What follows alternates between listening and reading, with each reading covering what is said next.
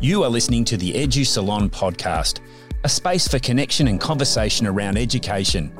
Each episode, Dr. Deborah Netolicky talks with a global education thought leader to provide insights into where education is now and where it might move next.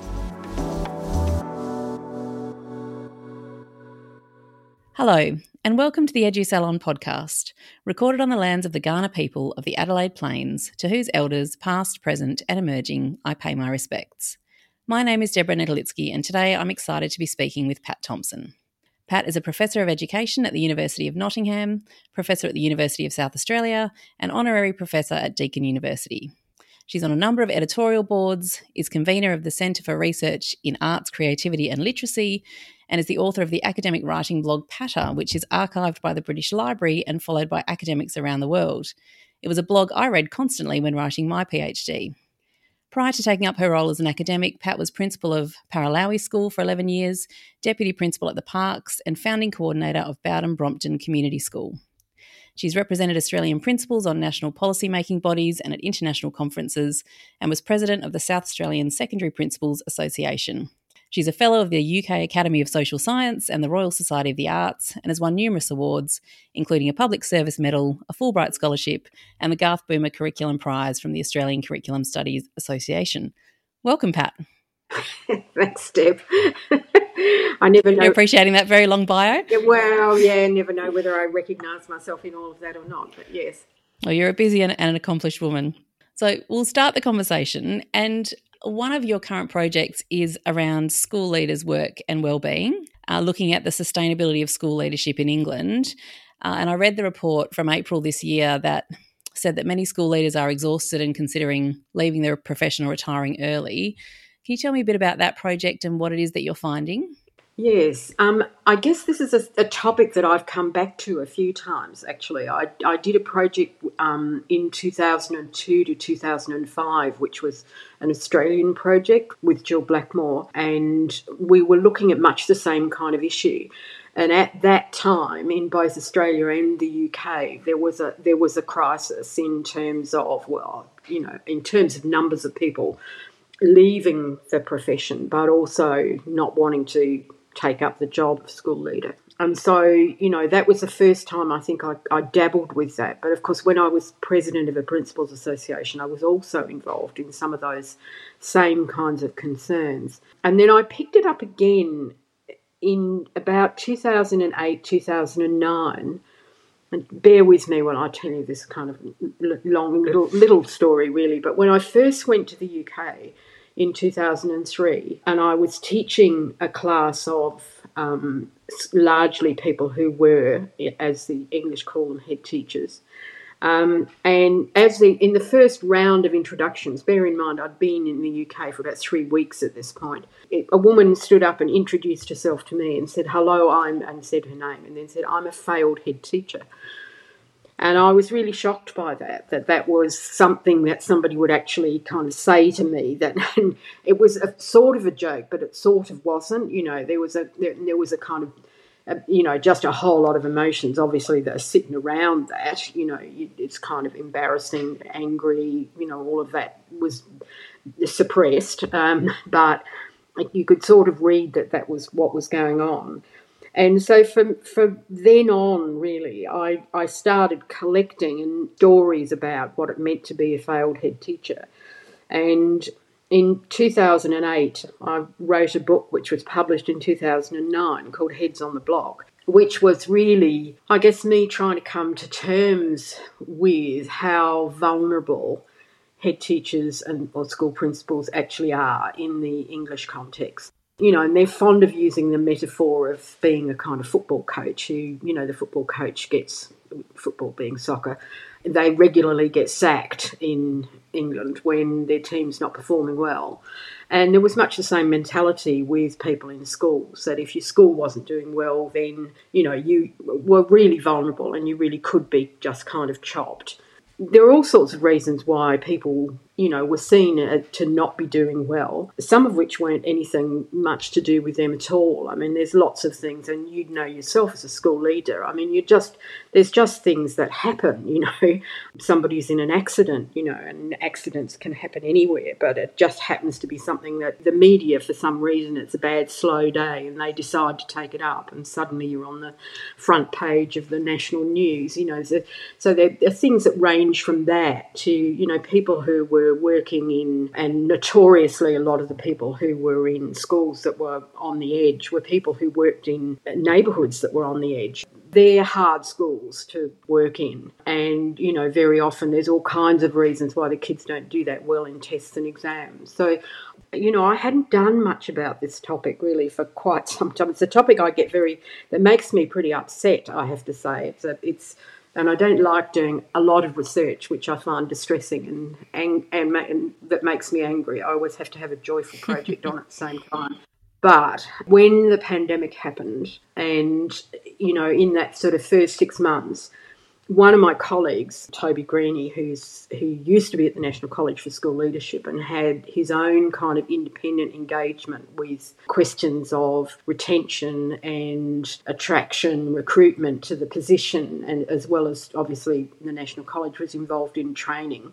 Bizarrely, Toby and I lived in the same street um, in Nottingham, and so we had we had a conversation at one point um, during lockdown, which basically and there was probably dog walking involved, I think, which basically went along the lines of God, it must be awful to be a school principal at the moment or a head teacher at the moment, and I wonder what's happening um, and how people are managing really, and so we ended up with what was a three phase project, and we first of all got in touch with people that we'd worked with before, which is the National Association of Head Teachers and the Association for School and College Leaders. They're the two big school leader unions in England. And so we did we did the obvious thing and did a survey first of all. It was about oh, I suppose about one and a half thousand people, which is not a lot in a in a country which has got over you know twenty two thousand schools. But there were one and a half thousand people who responded, and the results were kind of shocking, actually, because three in five people at that point said that they, it told us in the survey that they were thinking about leaving, which is an awful lot.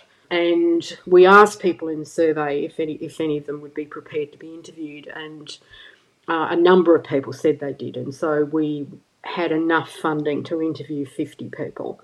And it was quite harrowing, I think, really, for the interview. I didn't do the interviews, but for the person who did the interviews, who was herself also an ex head teacher, Susan Cousin. And I think Susan did a lot of listening and responding to something that was quite cathartic for people. But we ended up with a lot of stories that we thought had to be told. And so we we've worked with various ways of trying to tell people's stories, including kind of writing them in a, in a more poetic form than you usually find in research. And then we got a bit more money.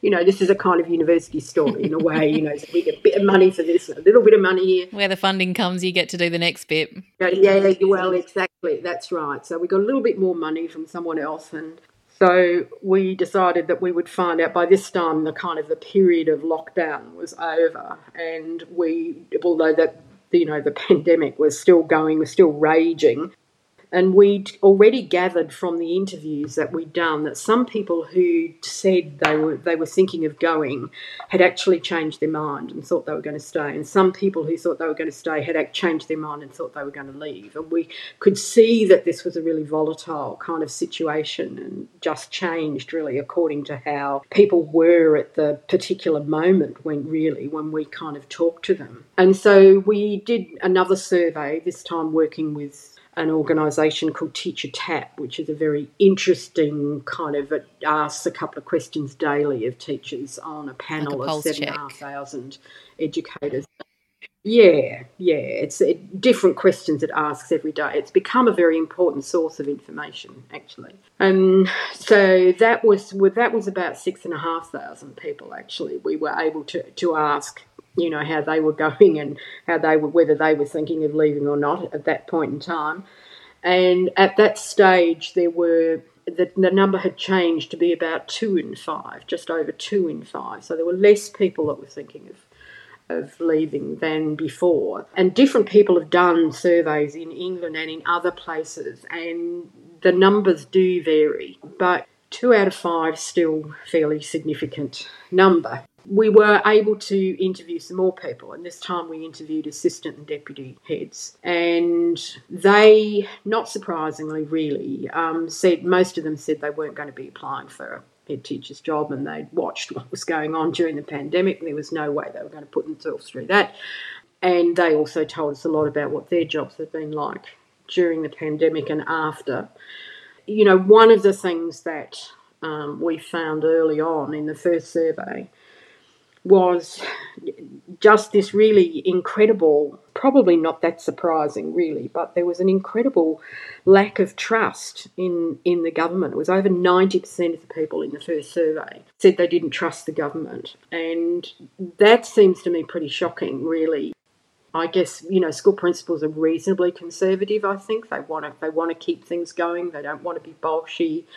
They do want to do what's right, um, I think, by and large. And, you know, they just felt that the decisions that the government had made were, you know, they came too late or they kept changing their mind or um, they were tone deaf about what was actually happening in schools.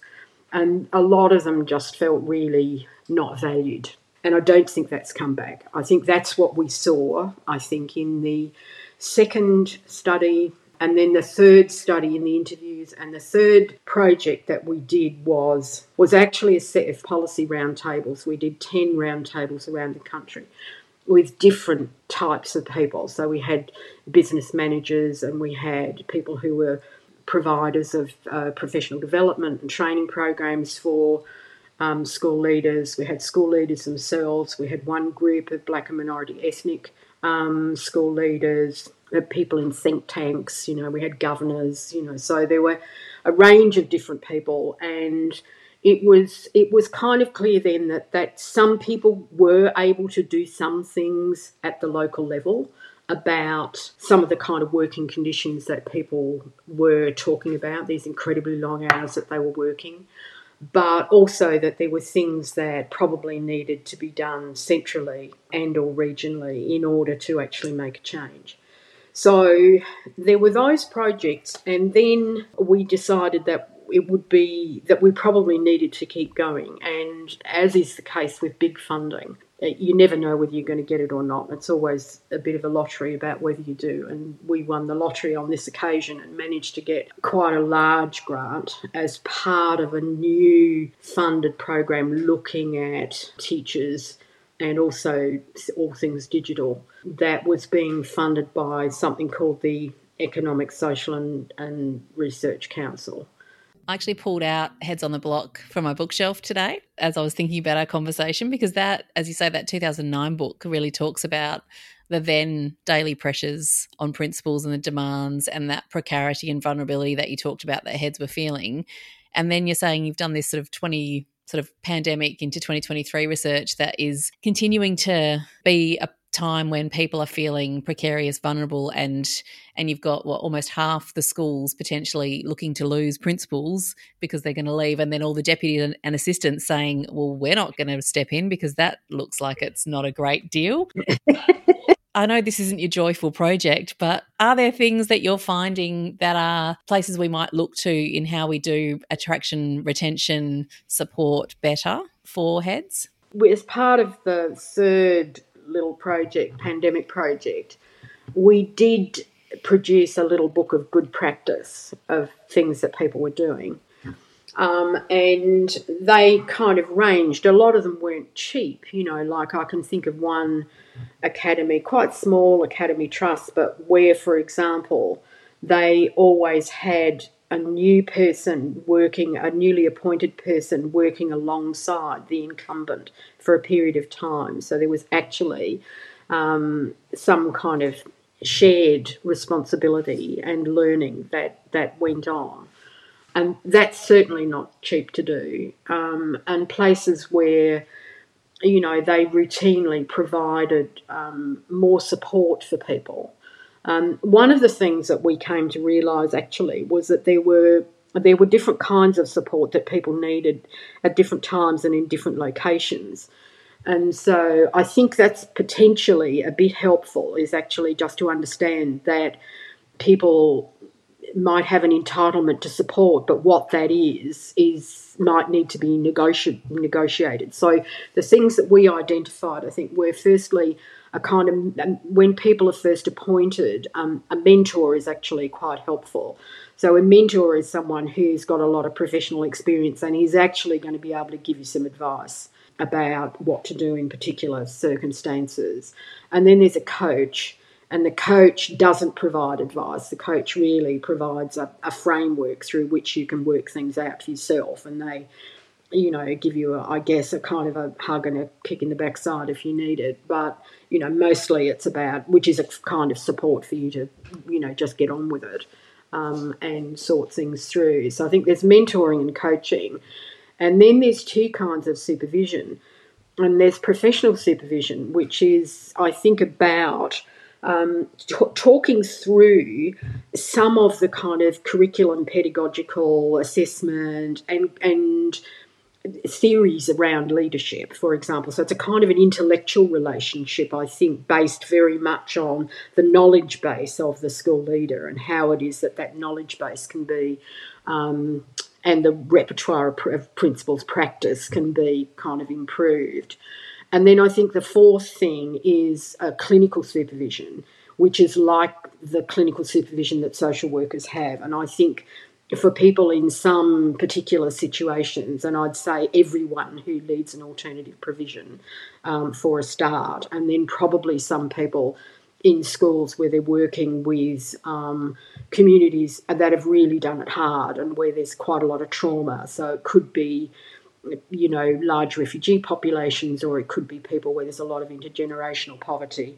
I think there's there's just a, a, a process there of working with someone who helps you get through your kind of emotional responses to the, to working in those circumstances. So you just don't wear it or wear it all the time and you know bottle it up but you, you kind of have to deal with those things so i think different people just need different things at different times and sometimes you know your coach might really infuriate you because what you actually want to have is an intellectual conversation about the kind of latest thinking about assessment for example um, so you know, I, I guess I, am thinking a bit as a school principal, you might want to be able to negotiate that as long as you had a kind of entitlement and a, a set of people that you could call on at different times. Mm. So uh, I think that's probably some of the kinds of things that we're looking for, are some of those kinds of um, interventions that might be um, able to be provided at the local or regional level. I think one of the things that seems common across all of those is you've obviously got the professional expertise of the person, the coach, the mentor, or the supervisor, therapeutic or professional, but you've also got that there's a an investment in time and space that actually because in in a school leadership position the busyness can just swallow up all of your time. So it's almost like this is permission to, but also investment in whether it's being coached, whether it's being mentored and getting advice, whether it's having that supervisory relationship. You know, it's actually that moment to stop, pause, and spend time thinking, working through, talking through in a safe space um, is what all of those probably provide in, but for different reasons and in different ways.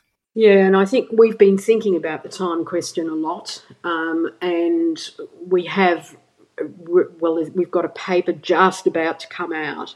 Um, we're still, I'm still struggling through the proofs at the moment, but um, it, which is about time. And one of the things that we're we've come to argue, I think, through the pandemic data analysis that we did was that while the pandemic was abnormal um, and it was a very prolonged crisis uh, for which people were ill, ill equipped, nobody was equipped for it, and people were and making decisions the like of which they'd never had to make before, and they had not much to call on except, you know, common, their own kind of working through issues and whatever support they could get from their, their peers and their professional association, and sometimes from somebody in a line management position.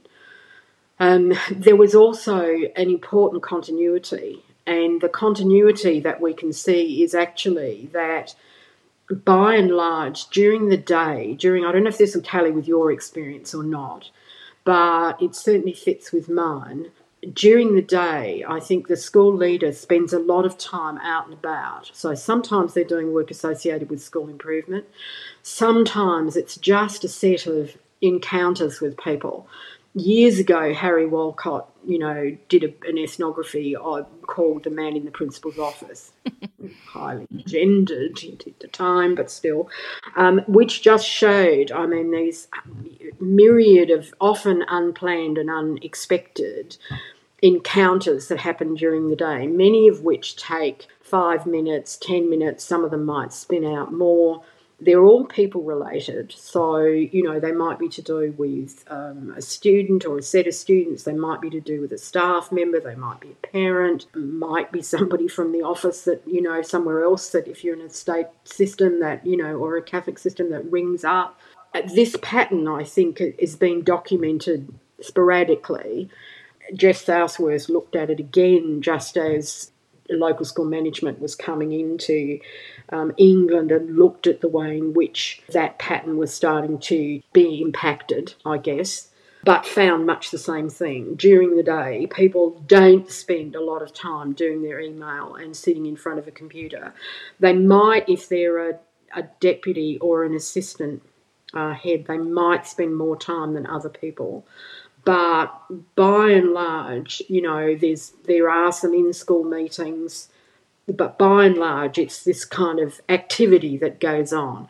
And I've recently seen a paper which talks about these as five minutes. Actually, it's from one of the Nordic countries, but talks about this as the kind of five minute encounters and the number of five minute encounters that happen during a day. So if that's the case, that people spend, and it's certainly what happened during the pandemic, people were spending lots of those five minute times dealing, they were a lot more than five usually, but dealing with all the kind of stuff that was going on. And then after school, there's very often things that you have to do as well. There's meetings or there's, you know, events. Yeah, events, or, you know, and the events can be on weekends and sometimes in the evenings as well. And Harry Wolcott documented all of that too.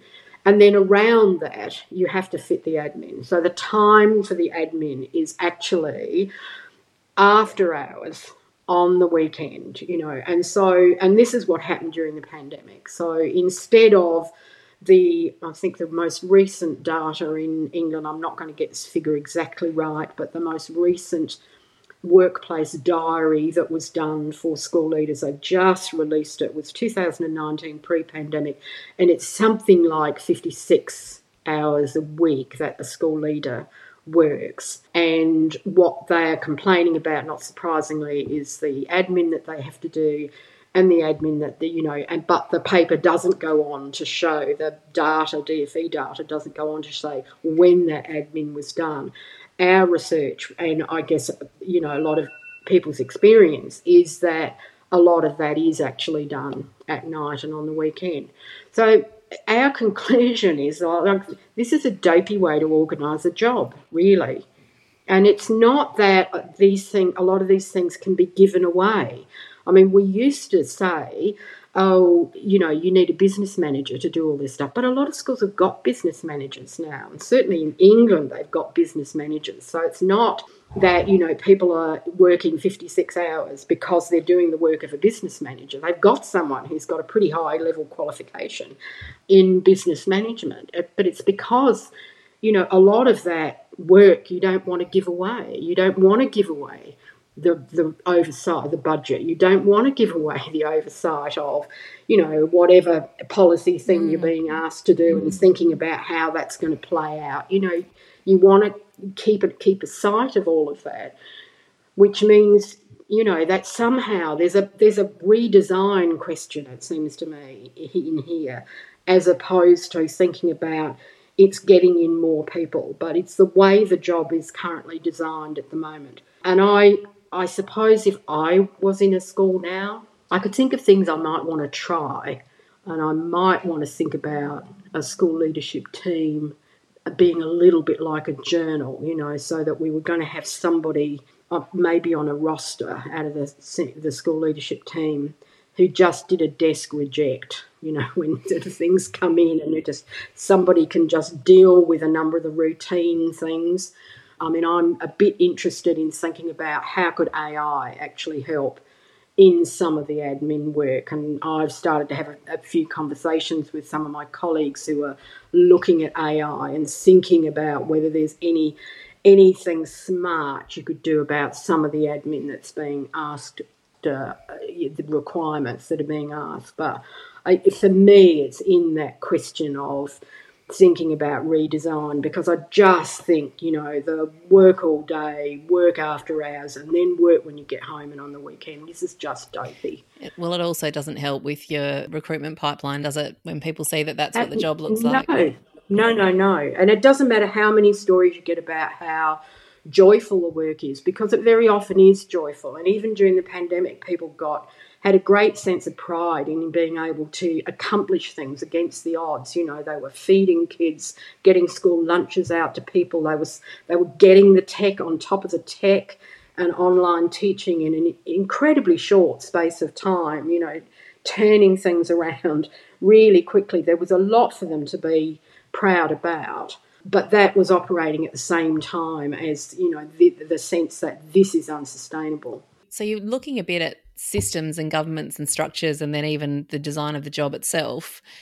Some of the work you've done, though, is also around resisting as an individual leader expectations or accountabilities or you've used punk in some ways as a metaphor for what how leaders might conceptualize or maybe how researchers might conceptualize leaders who you know do their own thing maybe or resist expectations do you want to talk a little bit about that work there's limits to what you can do in relation to saying no to things. I'm always, and I've told this story in a number of places. So uh, apologies if you've heard it, Deb. You know, I'm minded of a, a head teacher in Nottingham who who had a, a wonderful a wonderful primary school, and she was a very interested in language and literacy. And when the literacy hour was instituted, and all schools were going to do it, have to do it, um, she decided that she didn't want to do it, um, which was a very brave move. But because she was incredibly well networked and she'd been around forever, um, she was able to summon the chief inspector, Chris Woodhead, to the school and say, you know, Chris, I don't want to do this. Look at my children's work and how wonderful it is, and why would I want to change that um, and and do this kind of literacy hour that you know that's for schools that don't do as well in literacy that I do. And I think he said at the time, well, you know, her name, you know, as long as your children do well on the tests, it doesn't matter. So, you know, that for me is always the kind of, you know, there's some things you can't resist. Like the te- she could manage to not do the literacy hour, but only as long as she actually did the, the real bottom line, which was the tests. And there's also a kind of moral obligation there as well with students. I think you, I think you have students rightfully, even if you think the curriculum is a nonsense and a qualification or an assessment regime is nonsense, the kids actually depend on that um, for the credential and for their life opportunities. So you can't do anything really that's going to damage their life opportunities. That would be really unethical. So I think there are frames around what you can and can't do. Um, having said that, I hardly know a well, certainly I hardly know of a head teacher or school principal who who hasn't at some point just put something on the shelf and said, well, you know, I'll deal with that if if they follow it up. If they follow it up, I'll know they're serious. There's a couple of things there. One is that that person that you talked about had some credibility and had a network and had a kind of legacy that allowed them to resist. I think that's interesting. Absolutely. Um, that, you know, perhaps an early career person or someone that's in a vulnerable position doesn't have the capacity or doesn't Absolutely. feel they have the capacity to say, no, that's not for us. Yeah. Yeah. yeah that was interesting. Yeah. And I, I think, you know, she was an individual, and I think, but I think collectively people can do more collectively mm. as well. So it is possible for, I think, people to work with whatever level of organisation it is, and and refuse or adapt or modify something, um, and then kind of make the case for why you know that's so. And actually i mean in england there's a, a, pretty clear example of that at the moment. I mean the the current government was dead keen for all schools. I think their goal was by 2025 they wanted 90% of secondary schools to do something called the Education Baccalaureate, which is a particular combination of subjects which leave out um, the arts and uh, phys ed and you know a number of yeah, number of things that kids like to do, um, and it, it, was basically you know English, maths, science, um, either history or geography, and a language. Um, and this is called the educa- the um, the English Baccalaureate, and that's that's um, it's really a performance measure for schools. It's not it doesn't do anything for children at all for the students, but it, you know, it wanted the government wanted all schools to to do the English baccalaureate. Now, the last count of schools doing them, bear in mind, ninety percent by twenty twenty five.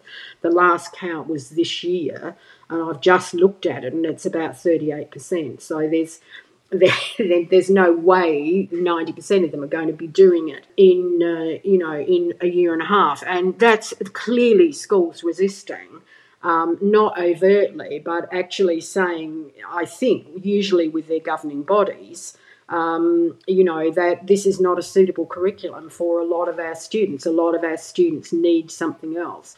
So it's not been a question of just resisting for the sake of it because they think the, the baccalaureate is a silly system. It's actually based, I think, on a kind of judgment about what the students need. And lots of your work is around arts education for students and the benefits of that. I assume that's slightly more joyful than some of this work you're doing on school leadership. So do you want to talk for a couple of minutes about what you know, what is it that you I suppose why you're drawn to that, but also what are the what are the takeaways around the benefits of arts rich education for young people? Okay, so we are just at the end of the second of two big projects looking at arts richness. So we've looked at arts rich secondary schools, and we're now at the end of um, looking at arts rich primary schools. And they're schools which have a pretty robust, um, full arts offering for children. In primary school, um, arts rich primary schools that we've been looking at um, teach art and music to all children every week, every year so plus other things. And they have specialist teachers, specialist facilities, a rich kind of set of relationships with cultural organisations.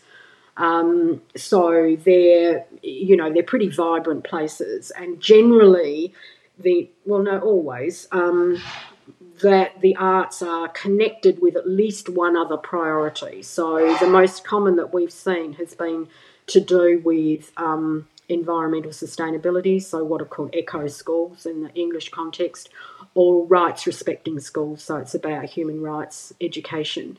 And the arts and that other priority actually work very closely together and very harmoniously, they kind of complement each other. Um, and the schools are very distinctive, so they have a kind of a personality, they have a sort of an a DNA. You go kind of go into the you know as, soon as you're in the school, you can tell it's a it's a it's uh, something different. Um, there's you know there's, and there's generally a lot of student work going on. You know around the place. There's often signs of all kinds of interesting things happening.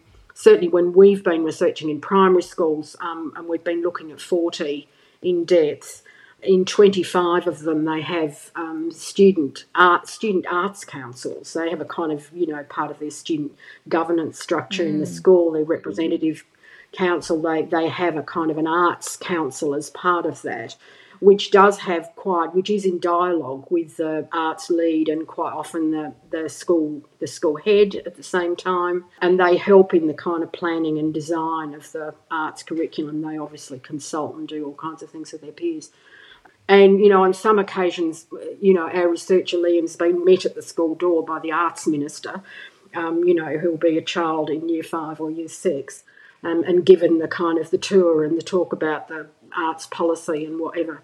So they're pretty interesting schools, and certainly they're um, one of the things that we can see is that there's no one way to do arts richness. They're they're very diverse schools, and they do multiple. There are multiple ways to be arts rich, even though there are some common patterns. And I think one of the things that we can see in all of the primary and secondary schools is that the leaders' hands are generally all over this.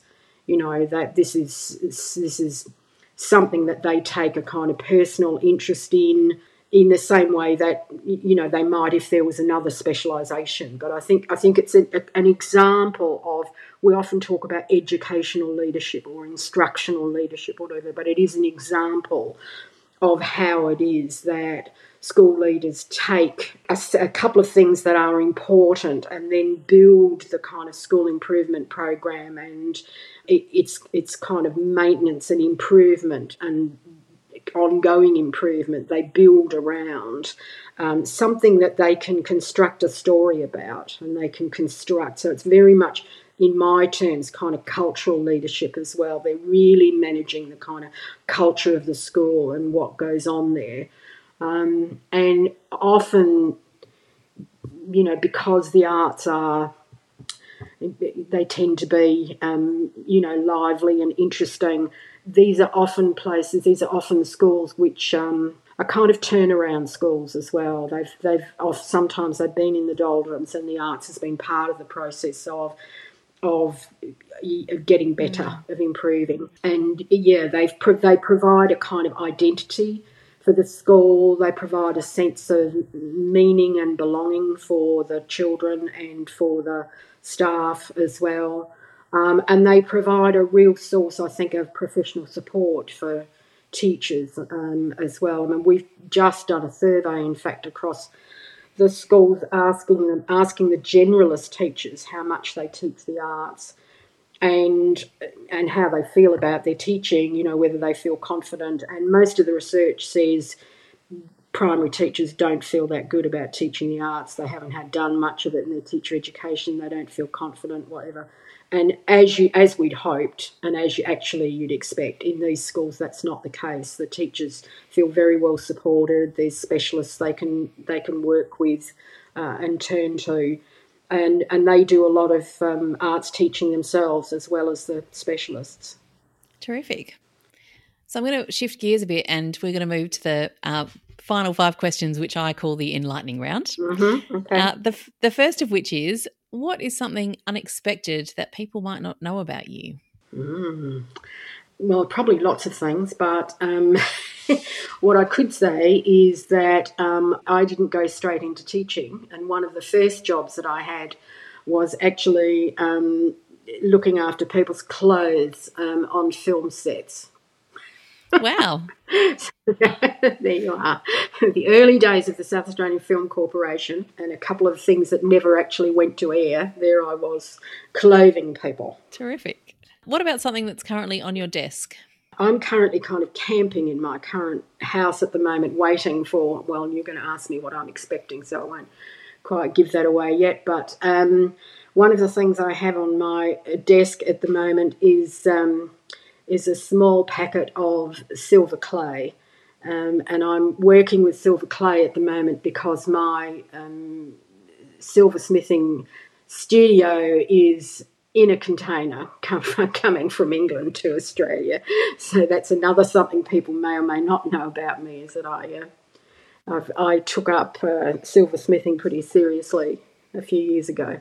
And is that what you're wearing today? Your earrings and necklace are they are they Pat Thomson originals? Uh, no, they're not actually. No, but um, I, I could make these, but they, they just happen to be things that, uh, yeah, old favourites. In fact, the necklace is something I've had, is probably about 50 years old. So it's got a lot of sentimental value attached to it as well. So the silver clay is getting you by in the meantime. Absolutely, because I can't I can't saw anything, I can't solder anything. So I can all I can do is kind of muck around with a bit of a few beads and a bit of um, a bit of clay. So what about someone who inspires you in the work that you do? Um, well, I think at the moment, probably, don't know, it's, it's actually inspired, but I, I find myself thinking a lot about some of the art teachers that um, we've been looking at, I suppose, and talking with um, across these projects. Um, and they're probably the kind of people that in England years ago would have got jobs as advisors in the local authority. You know, they are they have a kind of depth of curriculum expertise, um, and you know what what you know academics call pedagogic content knowledge. You know, they just know so much about their discipline.